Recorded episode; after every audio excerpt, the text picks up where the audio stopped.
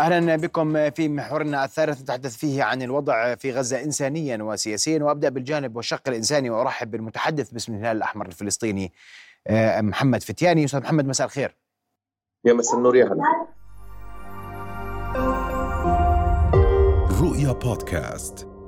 أستاذ محمد آه، واقع ما يحدث الآن آه، في غزة وتحديدا حال المستشفيات انت كرمت صحيح الوضع في قطاع غزة يزداد سوءا يوما بعد يوم آه، في ظل الحرب على قطاع غزة.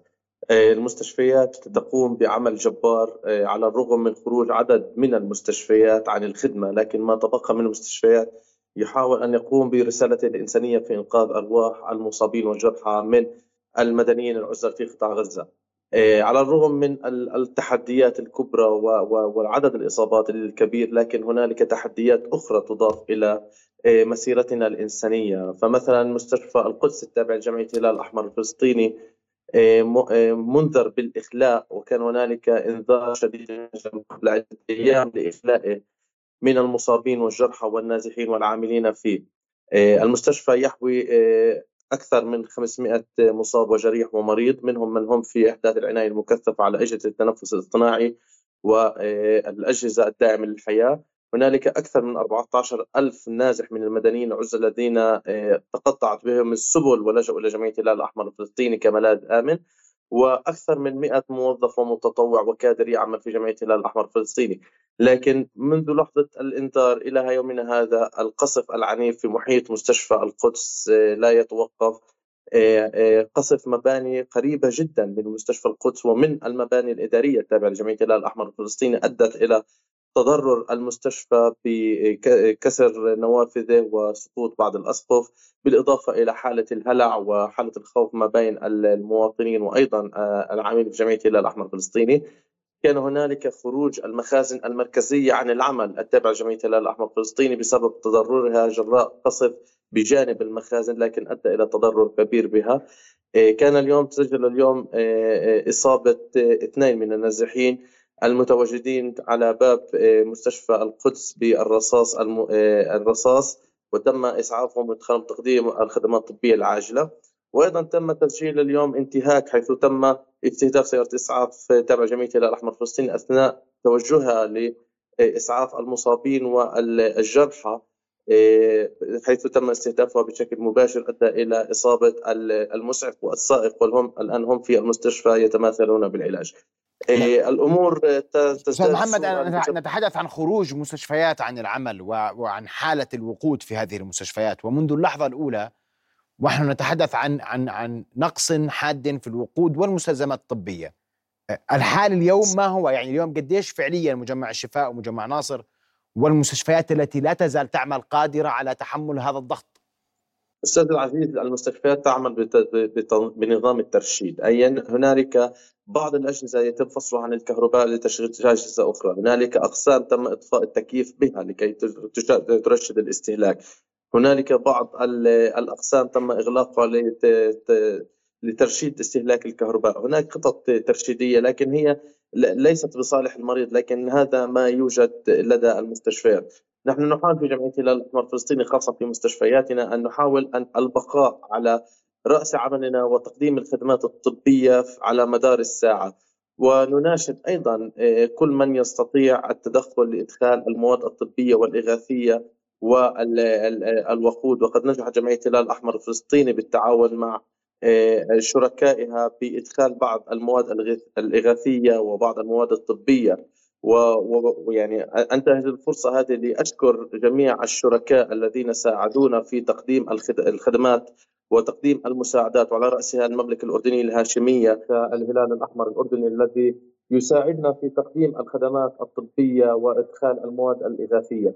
نعم هذه المواد الإغاثية هي نقطة في بحر الاحتياجات التي يحتاجه قطاع غزة من المواد الطبية ومن المواد الإغاثية لكن نحن نحاول آه، قدر المستطاع أن نبقى نقدم رسالتنا الإنسانية، رسالة جمعية الهلال الأحمر الفلسطيني هي رسالة إنسانية للمواطنين العزل في زمن السلم والحرب. نعم، هل هناك عدد واضح من الم... يعني وأنا أسمح لي إني ب... ب... بكرر سؤال المستشفيات لكن اليوم كم مستشفى سيبقى عاملا في غزة إذا استمر الحال كما هو عليه خلال الساعات القادمة؟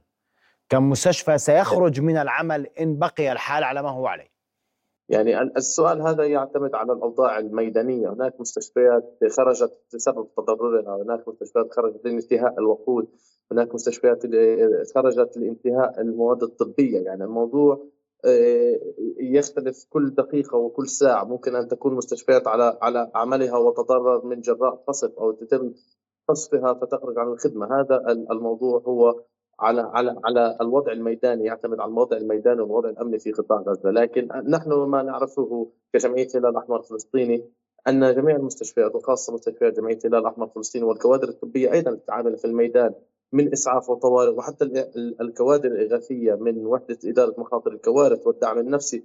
كل شخص يقوم بعمله رغم الصعوبات والمعيقات ورغم غيابها عن أهله وذلك العديد من الزملاء منذ بداية الحرب وهم على رأس عملهم لا يعرفون شيئا عن عائلاتهم وأبنائهم. لكن آثروا على تقديم الرسالة الإنسانية التي تربوا عليها ويعملون بها للحفاظ على حياة المصابين والمرضى والإنقاذ حياة النازحين في مراكز النزوح. نعم أشكرك كل الشكر. المتحدث باسم الهلال الأحمر الفلسطيني كنت معنا مباشرة من غزة الأستاذ محمد فتياني والله يعطيكم العافية و ربنا يقدركم آه، بكل بكل صراحة. أنتقل مباشرة للكاتب والمحلل السياسي سامر عنبتاوي أستاذ سامر مساء الخير. ويعني أهلا بكم. استمعت قبل قليل للهلال الأحمر الفلسطيني يتحدث من قطاع غزة عن الحال الإنساني هناك. والسؤال اليوم أين نقف سياسيا في كل ما يحدث اليوم آه، في قطاع غزة؟ تحديدا موقف الاحتلال مما يحدث والتصريحات المستمرة حول استمرار الحرب البرية والترقب لمشهد الغد بحضور وزير الخارجية الأمريكي وكلمة السيد حسن نصر الله. مساء الخير تحياتي لكم. اولا يعني الوضع السياسي فعلا برمته في داخل دولة الاحتلال في المنظومة الامنيه والسياسية وواضح التخبط وواضح محاولة مسابقة الزمن ومحاولة أيضا الكذب في آه، الرواية الإسرائيلية لأنه بصراحة على أرض الواقع عندما كان الحديث عن هذه العملية البرية وتاخيرها كان المعلن والأهداف المعلنة منها القضاء على حركة حماس وكان قبل ذلك التهجير إلى قطاع إلى سيناء وإلى آه، مناطق أخرى وعندما جاء بلينكن إلى المنطقة وحاول الترويج لهذا المشروع فشل في إقناع الحكومات العربية بذلك. ولذلك كان التوجه لدى المجلس العسكري الذي تشكل إلى الذهاب إلى الحرب البرية، الآن الحرب البرية التي يتحدثون عنها هي ليست بالمفهوم السياسي الشامل والأمني الشامل كحرب. يمكن القول عنها أنها حرب مواجهة بين الطرفين، بمعنى أن هناك محاولات بعد عمليات القصف بعشرات آلاف الأطنان من من القنابل وكل أنواع القنابل الارتجاجية والقنابل الفسفورية وما إلى ذلك وترويع المدنيين وحرق مناطق كاملة من الشمال ومن الشرق من من قطاع غزة الآن يحاول الدخول من هذه المناطق يحاول الدخول من المناطق الخالية من السكان والخالية من المباني ومع ذلك تواجههم مقاومة شديدة في هذه المناطق وتلحق الخسارة الكبيرة. ولذلك نرى أن كل المتحدثين باسم الحكومة الإسرائيلية سواء كان رئيس الوزراء أو كان وزير الحرب آه، يوآف جالنت أو هاجاي آه، الناطق الرسمي باسم الجيش الإسرائيلي. أو كل المتحدثين هم يتحدثون عن ان المعارك ضارية وأن الخسائر كبيرة وأن هذا الثمن يدفع. هذا أعتقد تمهيدا للداخل الإسرائيلي بما سيحصل في المستقبل القريب لأنهم يعلموا تماما أنهم لا يعني لا يكشفون عدد الجنود الذين سقطوا بالكامل ولا حتى المعدات التي فقدوها في هذه المعارك. وبالتالي هناك نوع من الخداع للداخل ولكن يحاول تغطيته بالقول أننا نذهب ان أن هناك خسائر كبيرة لترويج ما ياتي يأتي مستقبلا.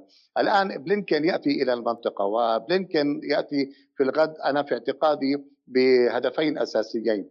الهدف الأول أن بلينكن يحاول آه، نزع محاولة آه، محور المقاومة والامين العام لحزب الله السيد حسن نصر الله من الذهاب إلى توسيع المعركة بالقول عن هناك آه، اتجاهات سياسية لتهدئة محدودة أو لمعابر آمنة للوقود وما إلى ذلك حتى يفوت الفرصة على محور المقاومة من أن يطلع في يعني بتصعيد الأمور في الشكل الحالي. هذا الجانب الأول، الجانب الثاني هو محاولة ضغط أيضا على الحكومة الإسرائيلية لأنه آه، الولايات المتحدة وكل حلفاء دولة الاحتلال شعروا بالمأزق أن بالبداية كذب. بالبداية خداع لم يستطيعوا ترويجه للعالم الآن هناك إطالة في عهد الحرب والإطالة الكل يعرف فيها أن هناك خسائر إسرائيلية لا تستطيع أن تستمر دولة الاحتلال في هذا في هذه الإطالة.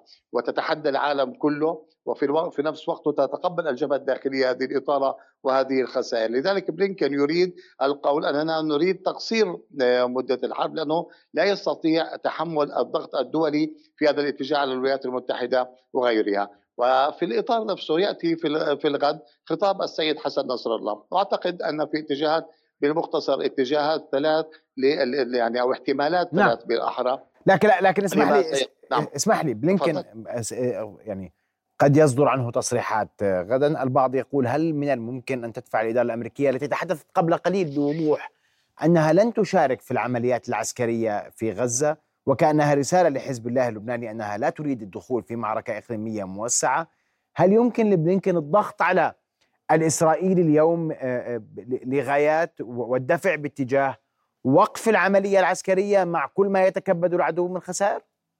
يعني هو آه، بالتأكيد يرسل رسائل لمحور المقاومة للأمين العام لحزب الله بانهم لا يريدون توسيع المعركة الامريكان أنا أقصد ولا يريدون تدخل في قطاع غزة ولكن هذا في إطار ما نراه دائما أن الولايات المتحدة لا تريد التورط في هذه الحرب الإقليمية لأسباب كثيرة يعني يضيق المجال في الحديث عنها الآن ولكن في إطارين أساسيين هي جربت التورط في المنطقة وخسائرها في المنطقة في العراق وغيره وفي الجانب الآخر هي أيضا متورطة في قضايا إقليمية وعالمية تتعلق في أوكرانيا تتعلق في العلاقة الاقتصادية مع الصين تتعلق في روسيا تتعلق في ملفات مختلفة. وهي ترى أيضا أن دخولها في مواجهة قد تجلب إيران إلى المواجهه قد تجلب حزب الله وكل المحيط بما فيه اليمن العراق وقد تصل إلى بعض الدول التي يعني آه، ليست في محور المقاومة. قد تتورط في هذه المعركة لأنه لا أحد يستطيع وصف إلى أين أحد ستصل.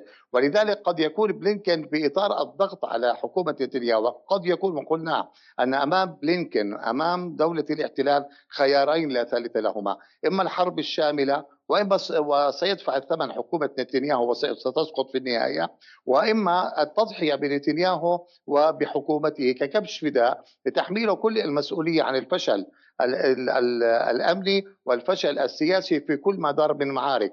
وبالتالي هنا رسائل واضحة من الولايات المتحدة.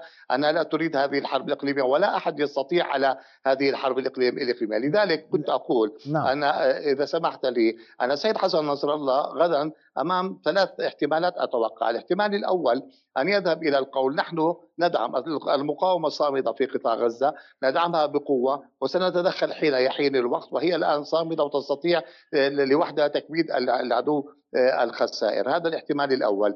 الاحتمال الثاني أن يبدأ المواجهة كما فعل سابقا.